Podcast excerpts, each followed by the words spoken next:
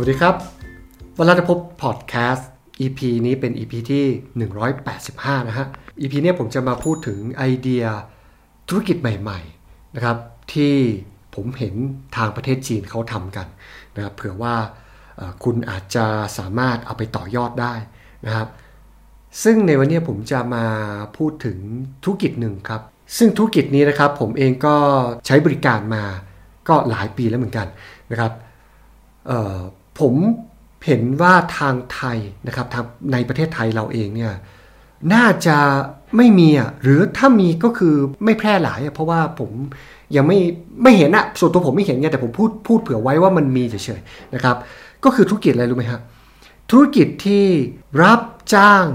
ทำแทน คือทำแทนแทบแทบจะทุกอย่างนะครับ ที่แบบว่าสำหรับคนที่ไม่มีเวลาไงเขารับทำแทนอะไรบ้างฮะที่หลักๆกันนะ หนึ่งก็คือรับไปซื้อของให้ครับคุณสั่งไปซื้อของอะไรเขาไปซื้อให้ได้หมดนะ ไปซื้อของที่ตลาดไปซื้อของที่ร้านค้า ไปซื้อของที่ห้างนะฮะ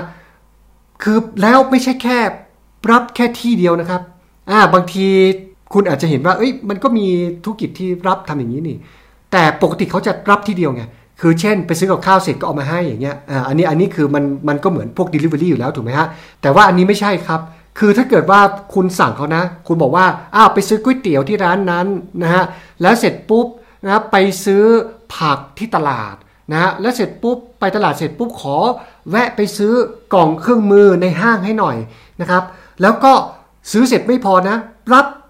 นะไปฝากไปรับไปเอาของออขนส่งให้หน่อยอีก 3 ที่คือเอาง่ายเลยเขารับบริการแทบทุกอย่างนะแทนตัวเราจริง ๆ ที่เราไม่มีเวลาไงฮะ รวมถึงอะไรรู้ไหมครับ เขารับไปจองคิวด้วยสูว่ามันมีอะไรที่บอกว่าต้องรอคิวนะรอคิวธนาคาร รอคิวต่อ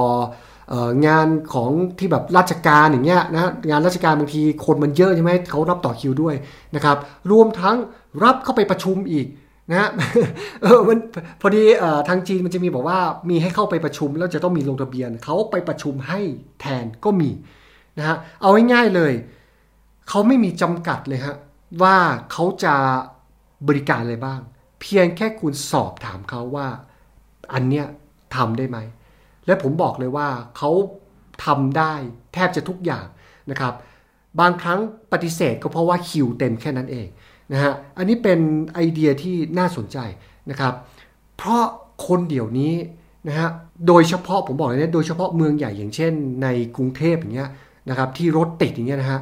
การที่บอกว่าจะต้องเออเดินทางไปไหน แค่ไปธนาคารที่หนึ่งแล้วอยากจะไปซื้อข้าวอีกที่หนึ่งเนี่ยโอ้ใช้เวลาเดินทางบางทีเป็นชั่วโมงกว่า 2 ชั่วโมง 3 ชั่วโมงก็มี แต่คนพวกเนี้ยเขาใช้มอเตอร์ไซค์นะครับแทนที่เราใช้เวลาชั่วโมง 2 ชั่วโมงเขาอาจจะใช้เวลาทั้งหมดรวมแค่ครึ่งชั่วโมงเนี้ยนะครับเร็วกว่าเราทำเอง แล้วก็ไม่เสียเวลาด้วยของเราเราเอาเวลา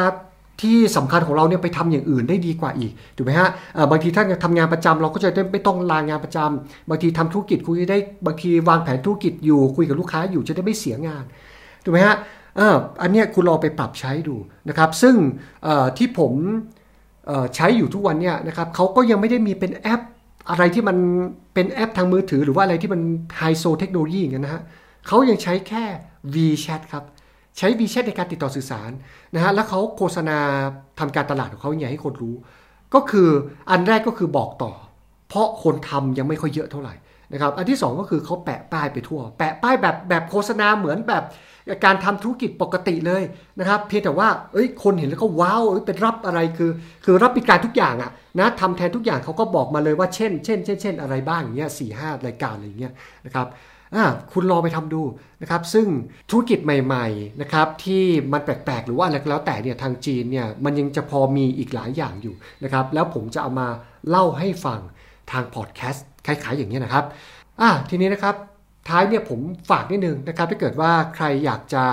ได้รายได้เพิ่มโดยไม่ต้องลงทุนนะครับ คุณสามารถนะฮะเข้าไปเป็นสมาชิกของ WAF